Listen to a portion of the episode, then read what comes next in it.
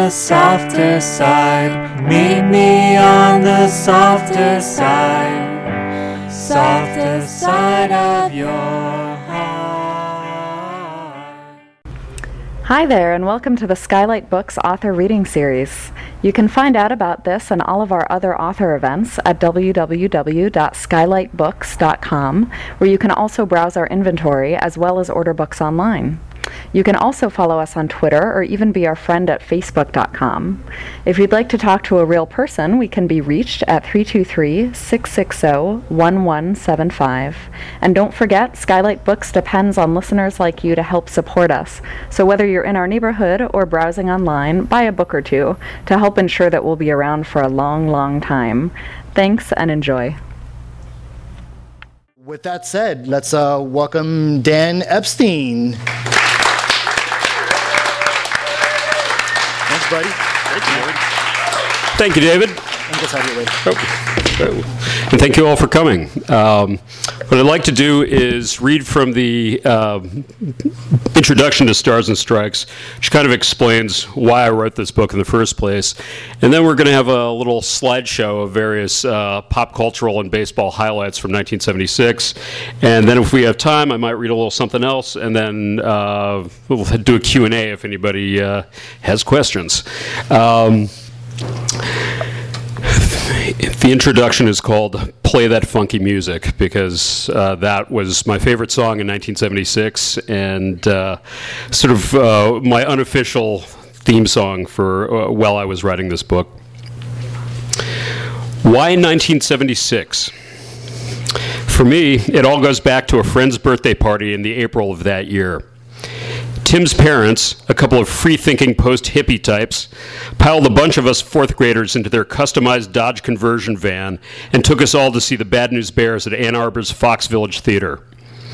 When we returned to their house, our minds suitably blown by the experience of seeing kids who looked and talked, and best of all, swore like us on the big screen, we each received wax packs of Topps baseball cards as party favors. These were my first baseball cards ever. The next day, my father patiently explained to me how to read the stats on the backs of the cards, and my transformation into a full fledged baseball freak had officially begun.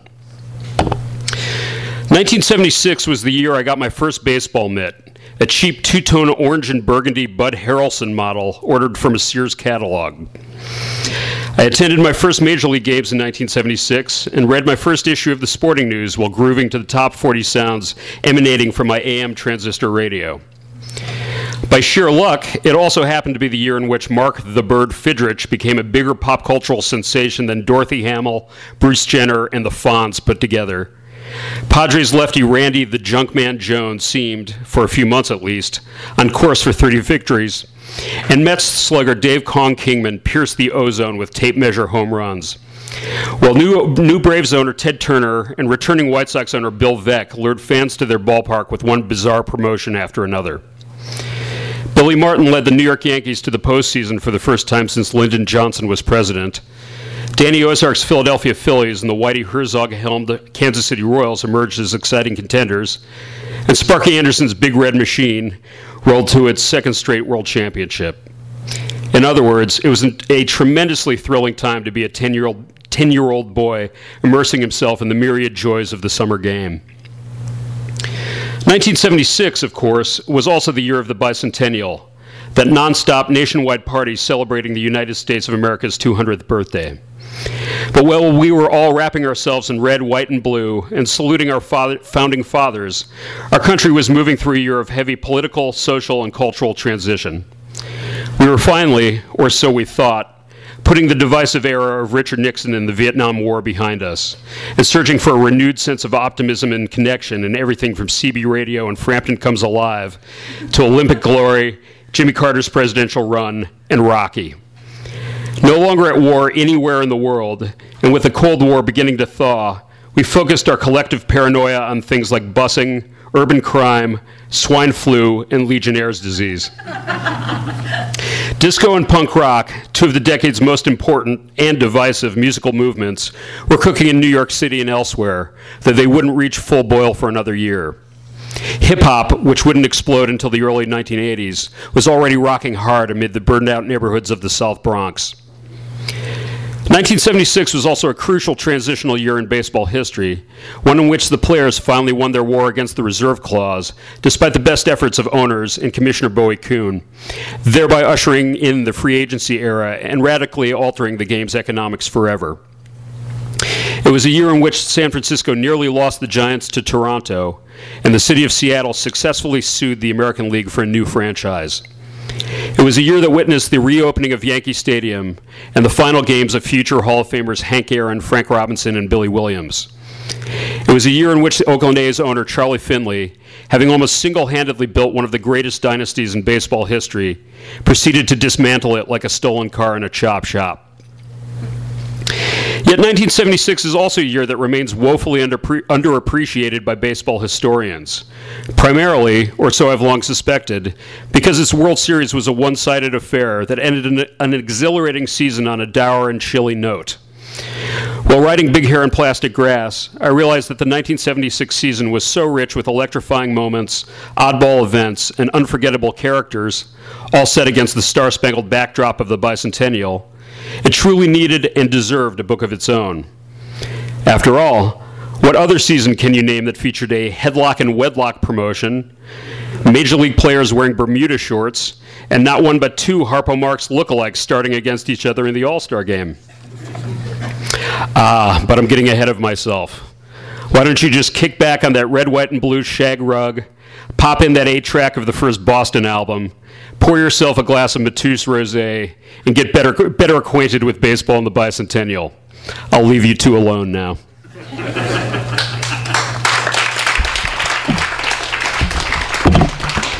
Let's see if I can I can do this. Okay, so we're going to start out with a picture that I believe that I really wanted to include in the book, but just couldn't afford the, the licensing rights. But this is a photo that uh, pretty much sums up everything I love about 1976 and baseball. that is uh, Kansas City third baseman George Brett um, clowning around in a Richard Nixon mask. Uh, this is two, not even two years uh, since uh, Richard Nixon has resigned in uh, uh, disgrace. And, you know, it was uh, at, at, this point, you could pop on a Nixon mask and uh, give you know give the "I'm not a cook" uh, peace sign, and uh, you know, and nobody thought it was in, in any way offensive. And uh, um, the last vestige of Nixon's administration, of course, was in the form of Gerald Ford this is a frisbee that was one of many uh, tossed around during the Republican National Convention in Kansas City that August. Um, lots of people did flip their frisbees over Ford. In fact, he almost uh, he almost won election uh, in November against Jimmy Carter, who uh, whose grin did in fact win in 1976. 1976 was a real year of transition, not just in baseball, but in a lot of, uh, and not just in politics, but in a number of uh, pop cultural areas as well. This is a year that basically starts out with Taxi Driver, which is this incredibly gritty, um, uncompromising film about uh, a guy in a, um, you know, a sort of loner in an urban setting and it ends with another uh, film about a guy in a gritty, a loner in a gritty urban setting. And uh, the two films, of course, ended very differently. Uh, Taxi Driver, not quite the uplifting film that Rocky was. But I, I, I, really believe that if Rocky had come along a year earlier, I don't think it would have uh, it would have been the hit that it became in 1976. I think in 1976 people were ready to kind of step away from the anti-heroes that were populating uh, the American cinema in the in the mid 70s and go for something a little more feel good. Speaking of feel good, Peter Frampton, um, whose uh, blonde, shirtless demeanor um, really pretty much summed up everything about the kind of uh, mellow vibes that people were looking for in 1976. Frampton Comes Alive, uh, his double live album, uh, was one of the biggest records of the year. Several hits off that on uh, AM radio. This is Johnnie Taylor. Um, this is the back of his Eargasm LP. Uh, Johnnie Taylor wa- had a huge hit in 1970. He was a great soul singer um, who'd been having hits for years, but he had his biggest hit in 1976 with a song called "Disco Lady," which was actually, I believe, the first R&B song to sell a million copies and uh, you know the v- disco hadn't completely peaked at uh, Saturday Night Fever levels as it would uh, in, a, in a little over a year. But the fact that a song called Disco Lady was topping the charts meant uh, that it was the disco thing was definitely already happening by 1976. And speaking of which, this is uh, Nick Cohn's um, New York Magazine cover story that became, or that was the basis for Saturday Night Fever. Um, this came out in 1976. Nick Cohn was a British journalist who had recently moved to the States and later admitted that he basically made this entire story up. He uh, was, was hanging out in, in, uh, in discos in Brooklyn but basically based all his characters on uh, kids he knew from the mod scene in England back in the 60s. So, which is interesting. So, when you look at uh, John Travolta in Saturday Night Fever now, he's basically Brooklyn's version of a mod. This also came out in 1976, so it wasn't really, even though Peter Frampton uh, and Kiss and uh, P Funk were, you know, really the you know, the big sellers of 1976, um, uh, and the first Boston record, which was also a huge hit in '76. Uh, th- this record and the first Boston record were made for about the same amount of money, which is a pretty interesting fact considering that the two records could not be more diverse in their uh, approach or uh, sonic architecture but uh, hugely influential record, uh, especially in England, and um, you know, so so punk was was already uh, already happening in New York and uh, getting underway elsewhere. That's a young Nick Nolte uh, in a uh, TV miniseries called Rich Man, Poor Man, which most people don't remember now, but was such a huge hit in 1976 that it pretty much birthed the whole miniseries. Uh, if not the concept, it, it popularized it. Uh, Roots came the next year, and uh, we've just you know been in, inundated by one miniseries after another. And I think you know the whole HBO pretty much owes its ex- existence to to uh, the success of Rich Man, Poor Man. Another big TV uh, debut in 1976, Charlie's Angels. Uh, Farrah Fawcett was the pinup of 1976, and this introduced uh, what many commentators at the time referred to as jiggle television, um, thanks to uh, the braless nature of the Angels. One of the things I love about 1976 was the, uh, and the bicentennial celebrations in particular, was the kind of folk art aspect. That people were going out and they were painting their their fire hydrants, they were painting their mailboxes uh, red, white, and blue, and um, you know it was as much as the bicentennial celebration was kind of cheesy in that it was very, it was really kind of crammed down everybody's throats, totally overhyped. But there was something very sweet about, you know, every town had their bicentennial bake sale and it and every town went out and painted their fire hydrants and it really, you know, brought people together in a very nice way that as far as I know, it's been the only time in my life that I've seen Americans come together not motivated by a war or uh, disaster. And uh, so you know, this is this is a this actually still exists. This is the door of a firehouse in the West Village in New York City, and I, I took this uh, when when I was there uh, about two or three years ago. But then you also had things like this. You know, the bicentennial was also basically just you know an excuse to sell shit and. Uh, bicentennial beef cookbook. I know I, I think of meat when I think of the bicentennial and uh, you know I'm curious uh, as actually curious as to what uh, you know I don't think I could even name 20 great beef dishes so.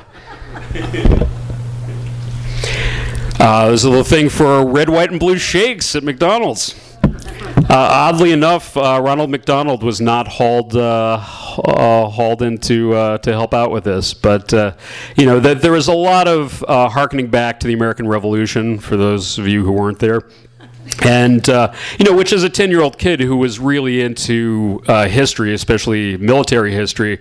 I just thought this was awesome. You know, uh, Revolutionary War reenactments, lots of you know uh, references to our founding fathers, and you know even uh, Revolutionary drummer boys at McDonald's.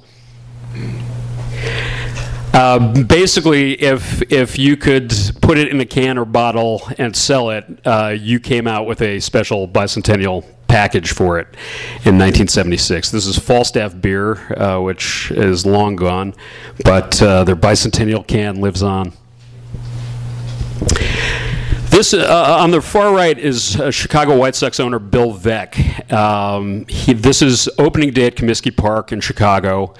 Um, that is uh, White Sox manager Paul Richards in the center, and uh, Rudy Schaefer, who is a front office guy for the White Sox, uh, on the drums. And as you notice, uh, Mr. Veeck has an actual peg leg, which he put into great use uh, for this.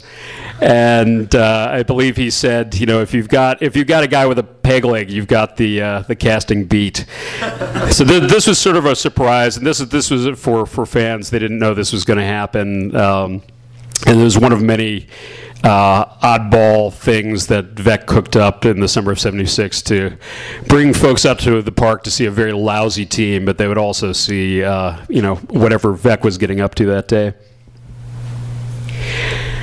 The uh, spirit of 76 uh, took many forms. Here, the mighty Marvel bicentennial calendar. We got Spidey, Hulk, and Captain America, of course. He wasn't going to be left out. And then it showed up again in uh, this poster for The Spirit of 76, a uh, porn film starring John Holmes and Annette Haven. One of the big uh, moments of the July 4th bicentennial celebration, like we're, really all kind of culminated, was this thing called Operation Sail, where boats from all over the world, tall ships, came and sailed into New York Harbor. Uh, interestingly, the um, delegate. Uh, the three-masted delegate from Colombia did not make it because uh, they were busted in Florida offloading a whole lot of cocaine. So uh, another thing that was very sweet about this, and you can kind of see in like the in the illustrations here that like it's not all tall ships. There's a lot of like smaller crafts, and basically anybody who could put anything on water that would float was welcome to join in. I mean, this would not happen today. The security, the you know, the, the liability uh, issues alone would have. Um, would have prevented this from happening. This is next is one of my favorite pictures from Operation Sail. It was taken by my friend Roger Steffens, who was uh, uh, along the um, uh, along the Hudson River watching the boats go by.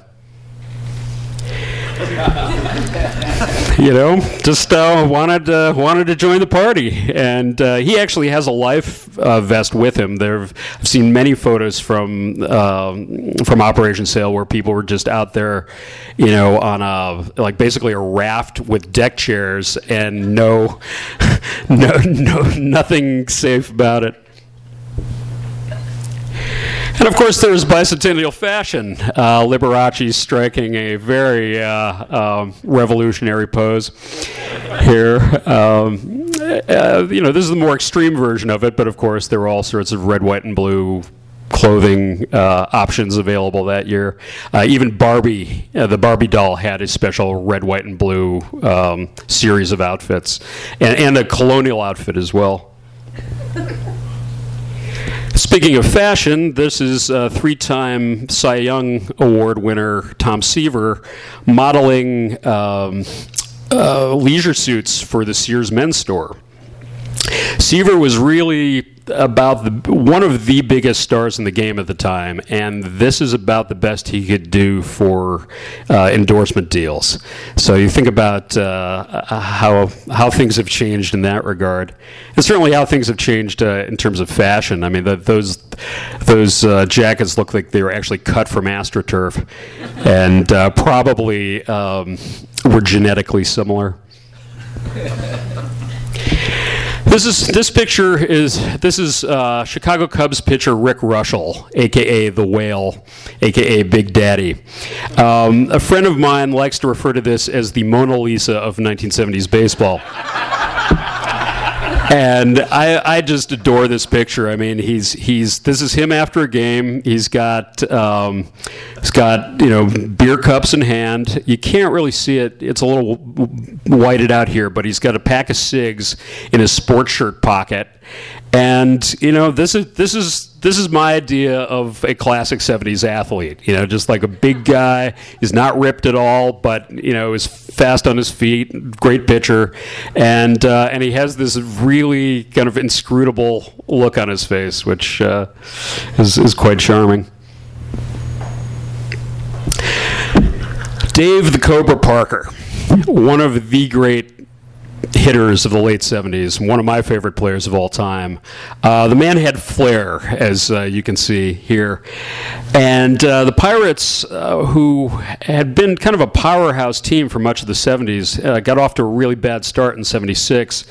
And, uh, you know, to try to pump his teammates up, uh, Dave got a custom shirt made, which quoted from uh, "Tear the Roof Off the Sucker" by uh, Parliament Funkadelic, and it didn't really work, but it made for a great picture. And you also see he's got a medallion on under the shirt that's kind of showing through and uh, two great hats in this picture his his own personal kind of superfly brim and then the pirates pillbox hat. Uh, a lot of uh, team, national league teams in 1976 wore hats that looked like that. It was kind of uh, in celebration of the national league centennial uh, the national league had been formed in 1876 so this was sort of their old-timey uh, reference to that.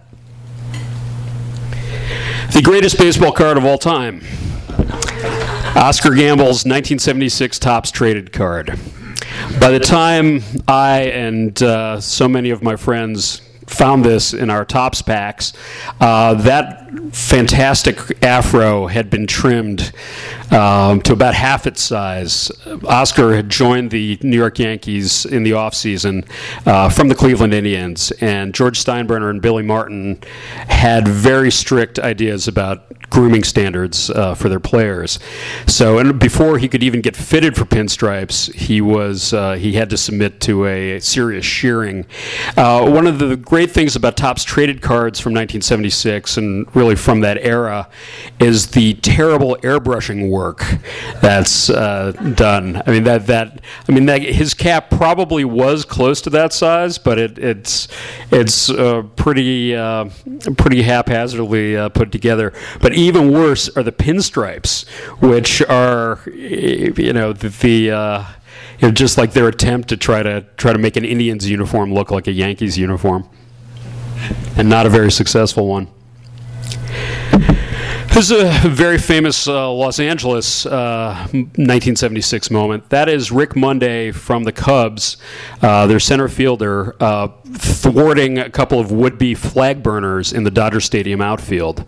This happened in late April 1976, and the um, gentleman in the middle um, basically brought his son down onto the field, and together they were going to try to burn a flag in protest of the fact that his wife and, and his son's mother was incarcerated in a Missouri mental institution. And why they chose Dodger Stadium for their as the forum for their protest has never fully been uh, been explained. But it but uh, Monday managed to snatch the flag away from them before they could set it afire, and that kind of turned him into this this. Um, bicentennial hero. It was it was an act that really resonated with people. You know, in a year that where so much kind of patriotism was being forced down people's throats. This was a very genuine act, and um, you know, Rick Rick couldn't go anywhere uh, the rest of the summer without getting a commendation or two from the local Daughters of the American Revolution chapter, and uh, um, and then Tommy Tommy Lasorda was so impressed. Tommy, who was a Dodgers third base coach at the time, and you know who always claimed like, yeah, I was going to go out there if uh, if Monday hadn't. Um, he uh, he was so impressed impressed by Monday's act that when he uh, he took over from Walter Alston at the end of the season, uh, Monday was very high on his list of, of players that he wanted to bring in for 77. This, that is Jimmy the Toy Cannon Wynn, who uh, played for several teams, but in 1976 he was playing for the Atlanta Braves, who, um, thanks to, t- to new owner Ted Turner, uh, had a brief period where they wore their nicknames on their back of their, their uh, uniforms. It didn't last too long because uh, the Braves, who were a terrible team, actually played even worse with the nicknames on their backs, and uh, ball players being a superstitious lot, uh, they they decided after about a month to do away with it. But Yes, well, and right, uh, Andy Messersmith, who was the uh, Braves' new uh, high-priced pitcher, uh, wore number 17, and um, his nickname was Channel, or at least that's what Turner had him put on his back because Turner's TV station was WTCG, which could be found at number 17 on your TV dial. Uh, National League President Chub Feeney uh, immediately scotched that, so that's advertising on a uniform. You can't do that.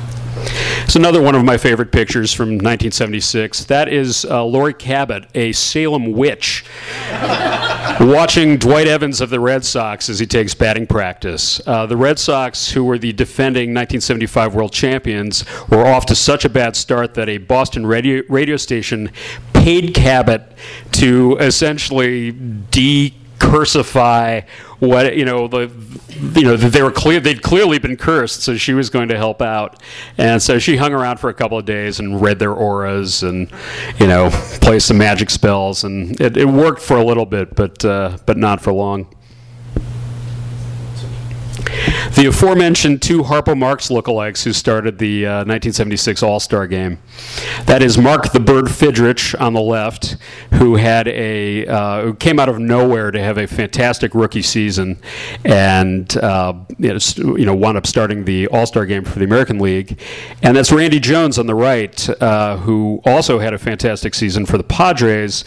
He was more well known, but they were both kind of, you know, uh, neither of them were real fa- fireballers. They both kind of relied on a lot of movement and uh, off-speed stuff, and. Uh, um, Jones Jones actually blew out his arm anyway at the end of the year, but he still won the Cy Young Award, and uh, Fidrych won the Rookie of the Year award in the American League. It's Jack Brohamer of the Chicago White Sox playing in short pants, which is uh, something that the White Sox did for three games uh, in 1976. This was another uh, great Bill Veeck idea, and uh, there are there are a lot of photos out there of the guys in shorts. But this is I choose this because Jack Brohamer is the answer to the very obscure trivia question: Who is the only Major League Baseball player to homer while wearing short pants? And that is Jack Brohamer. LA Dodgers third baseman Ron the Penguin Cey. This is the picture sleeve from his ill advised 1976 single, Playing the Third Base Bag, which, uh, you know, like basically makes the Shag sound like Led Zeppelin and uh, uh, did get a lot of Dr. Demento airplay at the time. I remember the Penguin was my favorite player in the 1970s, and and so I was very excited, and I love Dr. Demento, so I was very excited when the I was very excited when the two of them came together.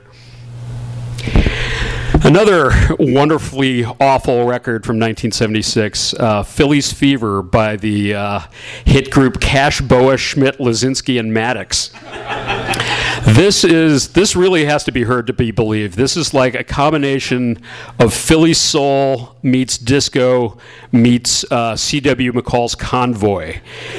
Uh, CB radio was, of course, a huge fad in 1976, and so um, at one point, so there's a lot of CB lingo th- thrown around during this song. Uh, at one point, uh, Dave Cash says to Garry Maddox that uh, Veteran Stadium is the place to be, and Garry Maddox replies, 10-4, good buddy. It's another great uh, picture of uh, Mark the Bird Fidrych with his uh, his namesake, uh, Sesame Street's Big Bird. By the end of, by August, when this photo was taken, uh, the bird was really the not only the biggest star in baseball, but you know was had become this sort of pop culture icon. I uh, one of the many reasons I loved him was because he seemed kind of like a member of the Bad News Bears grown up. He was goofy, flapped his arms around, he talk to the baseball on the mound, or at least he appeared to. Uh, he would drop to the mound to smooth it, smooth out the cleat marks left by other pitchers. He would, whenever one of his fielders made a good play, he'd run over and congratulate him. Uh, he he just seems so psyched to be out there, and it's really, um, you know, he really only had one great season. He only had one full season. He started 29 games for the Tigers in 1976, and then due to injuries, he only started 27 more games over his entire career. And uh, you know, but he he shone very brightly for that one season. And speaking of the Bad News Bears, uh, this to me is still the greatest baseball movie ever made, and I would like to uh, read a little little bit about it, and uh, then we'll go to a uh, Q&A if anybody has any questions. Film critic Roger Ebert called it an unblinking, scathing look at competition in American society. Jay Cocks of Time described it as a fracturing comedy of honor, victory, and defeat. Sports Illustrated's Martha Smilgis characterized it as a cross between The Dirty Dozen and Lilies of the Field. but little leaguers everywhere simply thought The Bad News Bears was the coolest baseball movie they'd ever seen.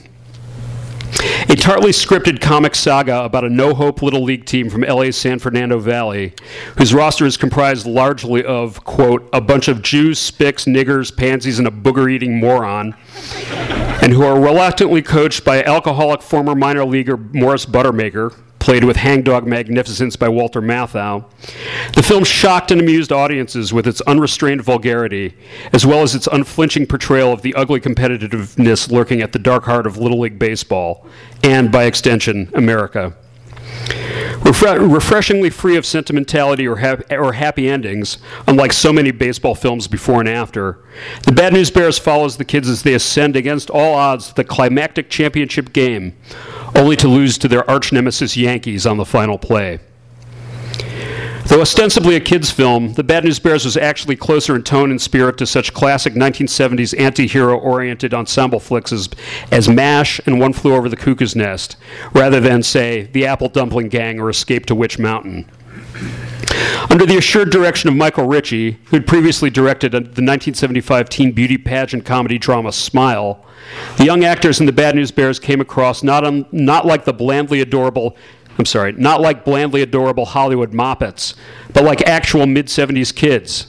Unwashed, obnoxious, mean spirited, gleefully profane, unrepentantly juvenile, yet also far more worldly than their counterparts from a decade or two earlier would have been. In one memorable scene, local mini bike riding adolescent delinquent Kelly Leak, played by Jackie Earle Haley, brashly informs 11 year old Tatum O'Neal that he hangs out at the league field because of the abundance of nice ass there. The adults in the film, of course, behave even worse. Matthau teaches his bears to mix martinis and presses them into pool cleaning duty, while uptight, win at all costs Yankees coach Vic Morrow strides the mound and slaps his own son for disobeying his pitching instructions. The preseason league meeting scene, which takes place at the local Pizza Hut, may be the most accurate portrayal of banal 70s suburban existence ever committed to celluloid.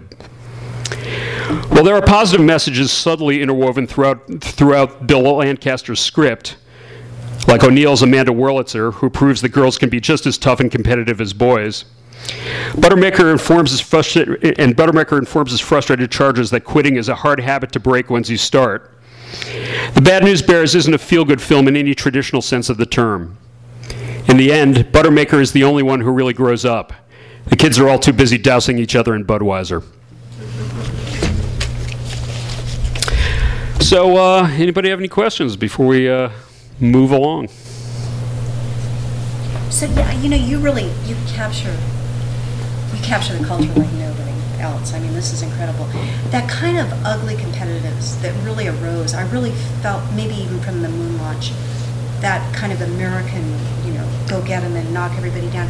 When did that fall out of favor, and what were the factors that brought us into what's happening now, which is it's so unfashionable to be like competitive to that degree?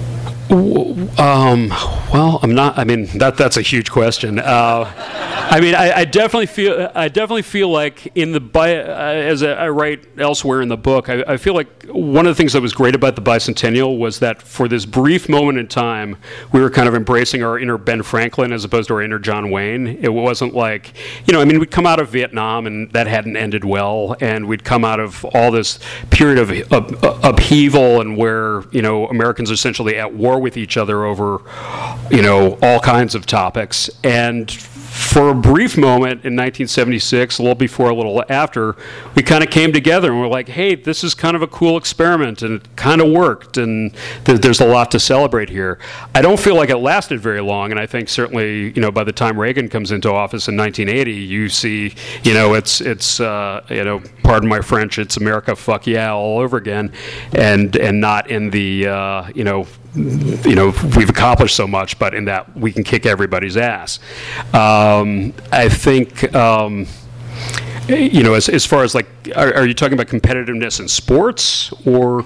There's something in the air right now, I think, with the economy and um, and the 99%, where the feeling is much more cooperative. Like I don't know, it just there's like a weird mix of pre-riot and and mellow cooperation and camaraderie. And it's so hard. I, I try to capture the cultural moment. What we're going through right now is so historic and so amazing. And, you know, I just feel that I remember I remember growing up in this America you're describing, and it was so different in feeling than now. Yeah. And I'm just trying to, you know, you, you seem to capture the factors so well into why we are all, and it was great. This 76 was great. It was a great year. We were all together. You're right. I mean, I mean, there were a lot of pro, you know problems that still haven't been solved, and there was a whole um, thing in Philadelphia where there there was going to be this march on Philadelphia of basically you know every kind of left wing group that still existed that was was going to you know, march in and demand, uh, you know, justice for, for the Native American, all this. And uh, Frank Rizzo, the mayor of Philadelphia, was so freaked out by this that he tried to call in the National Guard before they even showed up. And uh, and that actually was a huge put a huge dent in uh, Philly's tourist. Um, you know, the, the, the, money they made from tourism that summer because, especially around the July 4th weekend, because there was all this worry that it was going to be like Chicago 68 all over again. So it's not like everybody was, you know, all, you know, you know, feeling good and happy, but it, it seemed a little, a little more so than, uh, you know, just five years later.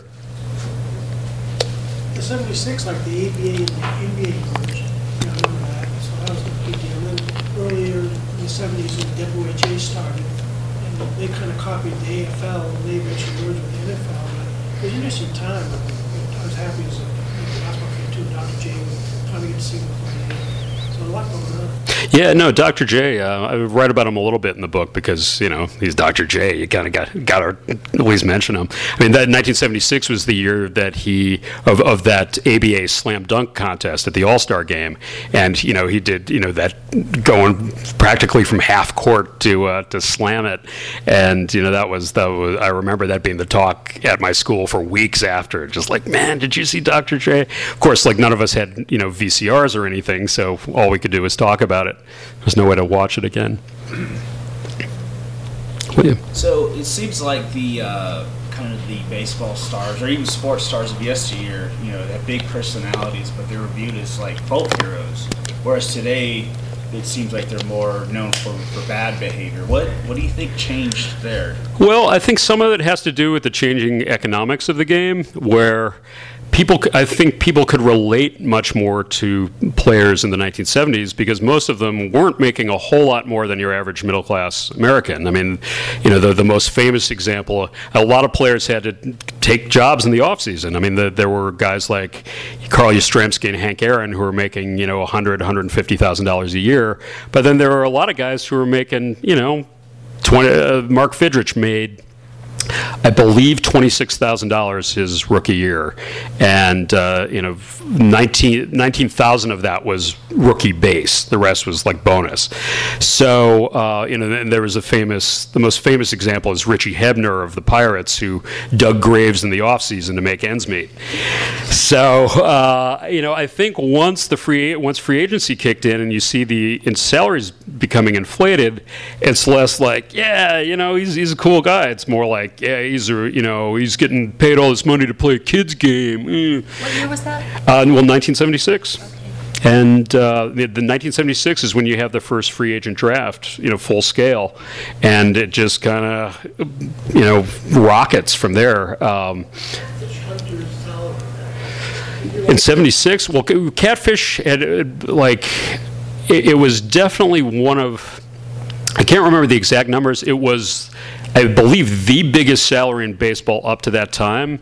But then I'm pretty sure Reggie Jackson got a bigger salary when he came to the Yankees at the end of 76. And that started a whole and a candy bar. Well, you know, candy bar wasn't until '78, but the, uh, um, but yeah. I, I, but to answer your question, I mean, it's interesting because I think a lot there are a lot of players now, or maybe not a lot, but there are some who could qualify on that kind of folk hero level, but they just get kind of picked apart in the media because, like, you know, they're they don't play the game right, or they disrespect the game, or you know, they're not. Um, everything has become so much more corporatized and so much more kind of you know you have to conform in a certain way, and that's what I, I think it makes baseball a lot and all sports a lot lot less interesting. Anybody else? Jeff. Player and favorite player who wasn't a Philly. Favorite player? who- Well, see, you're assuming I'm a Phillies fan. I'm actually not. Um, my my uh, favorite player was Mark Fidrych. I, I was a I, I'm a Tigers fan since the mid '70s, and uh, you know, and the Tigers were terrible in the mid '70s. So to have a guy like Fidrych just kind of come out of nowhere and every and like you know he's on national television. I mean, you know, that made you feel like like you know you were real because you're rooting for this guy who you know is loved all over the country. Uh, yeah, de- definitely my, my favorite was Fidrych, and and uh, um, you know Ron Cey was my favorite at the time, but um, and and you know still still love him from that era. I guess my other big favorite from the as a kid was uh, Lou Whitaker from the Tigers, but he wouldn't come around for another couple of years.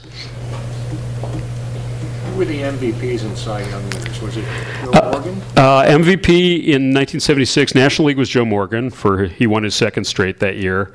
Uh, AL was Thurman Munson with the Yankees. Um, NL Cy Young winner was Randy Jones, and AL Cy Young winner was Jim Palmer.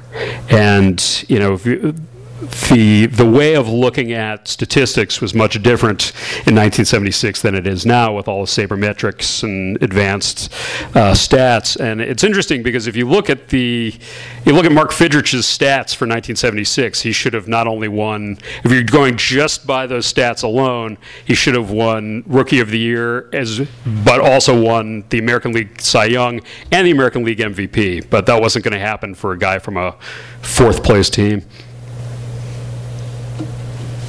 Being from, uh, you're from the Detroit area? Ann Arbor. Ann Arbor? Ni- Nice shirt. I didn't even know this was happening. Perfect. Um, But, uh, what do you, I'm, I'm around your age, and so I've always thought when you grow up in that area, in the time that we grew up, it, it kind of formed my opinions of music and pop culture. Sure. Because of the milieu of Detroit and all the music that comes out of there. How does that affect your writing in general? Well, well, I mean, I'm a, I, I pretty much grew up on Creem magazine, so I was, you know, and and I've been, you know, making my living such as it is for the last 20 years as a music journalist. So uh, a lot of my, you know, writing and writing style comes from ingesting all of that stuff.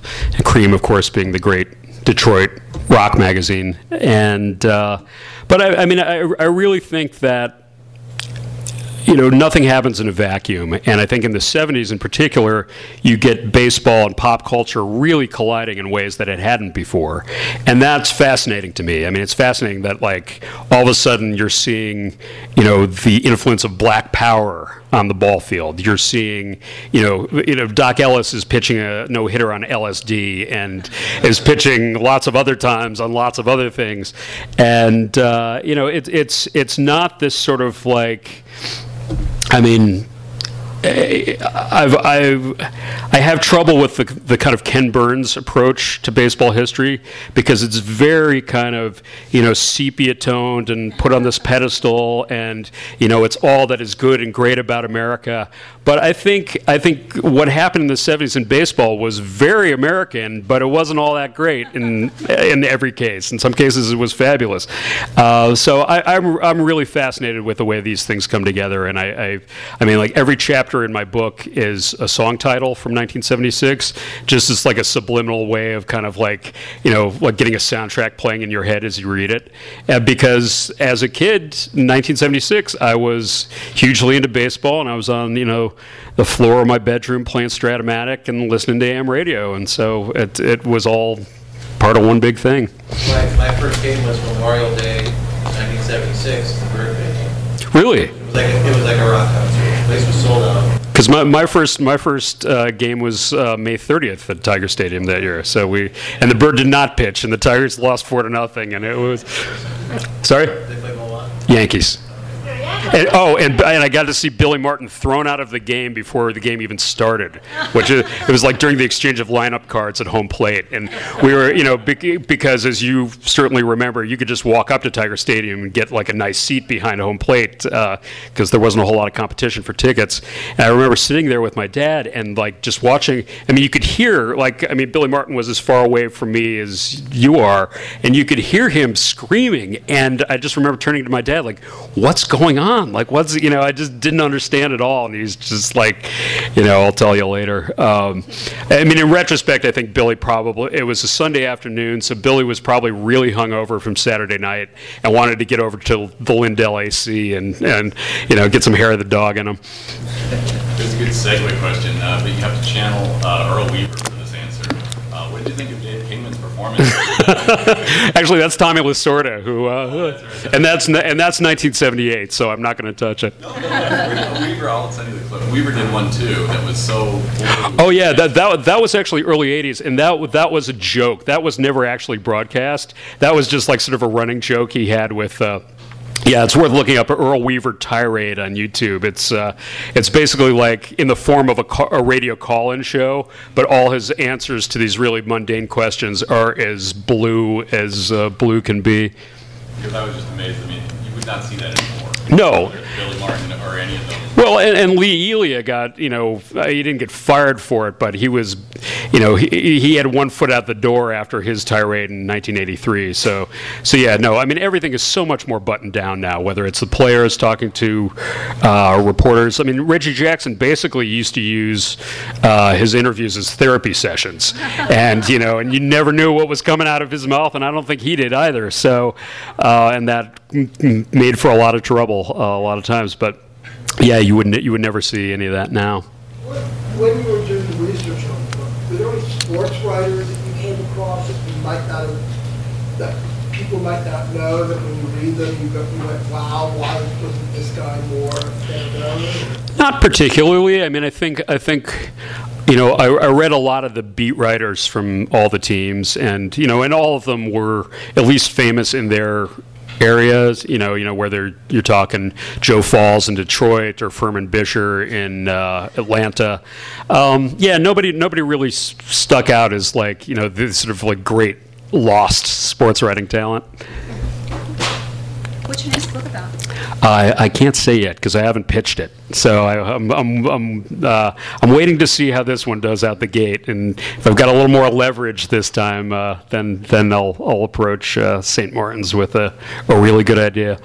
So seventy-six, was a big brawl with the Yankees and Red Sox in Yankee Stadium, Billy got a shoulder hurt. Right. You know, now you don't see as many fights like that. Like, there was a fight at the end of the Batters Bears, I guess, Right. Well, well, that's. What, I mean, I really feel like like the Bad News Bears. I, you know, it was just a complete coincidence that it came out in 1976. But like that kind of attitude is all over baseball in 1976. Whether it's the Yankees, Red Sox brawl that you're talking about, which is the most famous one, and that's where you know Billy practically gets his arm torn off. Um, but there were like there were some ins- insane ones. Uh, there was one between the A's and the Royals at the end of the season, where uh, Tommy Davis, who the Royals had just picked up from uh, the Angels uh, for you know to give him a little extra offense uh, uh, down the stretch, uh, went into the stands at Oakland with an umbrella and beat several fans on the head with it, and you know it, it made the papers, but that was it. Like nobody got fined, uh, you know, because the fans had been throwing beer at the players and they'd they'd win after them. So Broad Street Bullies. it is like the Broad Street Bullies. I mean, it's, and it's the same era. It's it's it's really. Um, you know, you see a lot more of that. You know, also with like the fans running on the field at the end of uh, the uh, uh, last game of uh, the American League playoffs after Chris Chambliss hits his his pennant-winning home run. It's just like people wanted to be involved, and it wasn't necessarily in you know the best possible way, but uh, but it was exci- it was exciting. You know, and certainly as a kid to like watch anarchy erupt. You know, it was awesome. Anyone else? You know, you talked about salaries.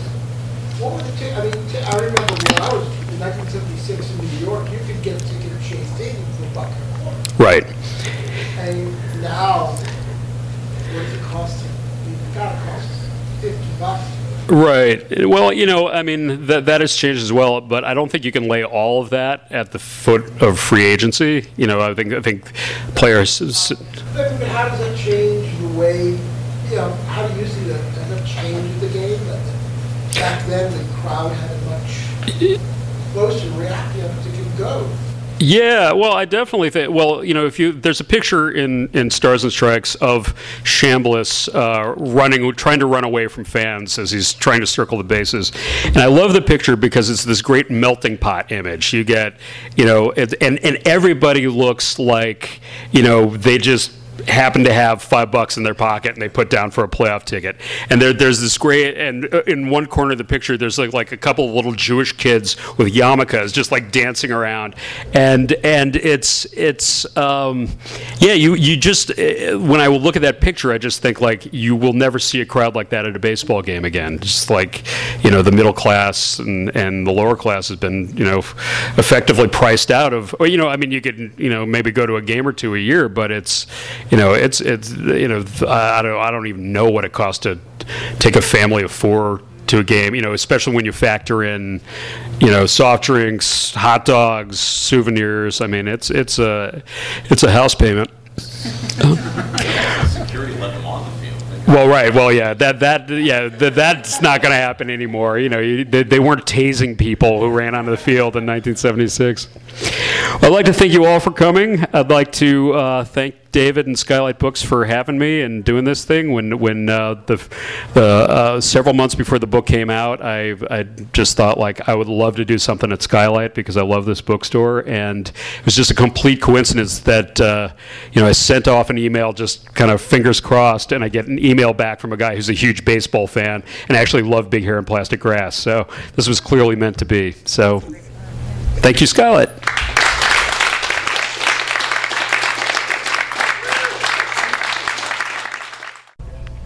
You've been listening to the Skylight Books author reading series. Don't forget that you can check out this and all of our other great podcasts at www.skylightbooks.com. Today's music was provided by Fragile Gang. You can check them out at MySpace, Facebook, and the iTunes Music Store. Thanks for stopping by, and we hope to see you soon.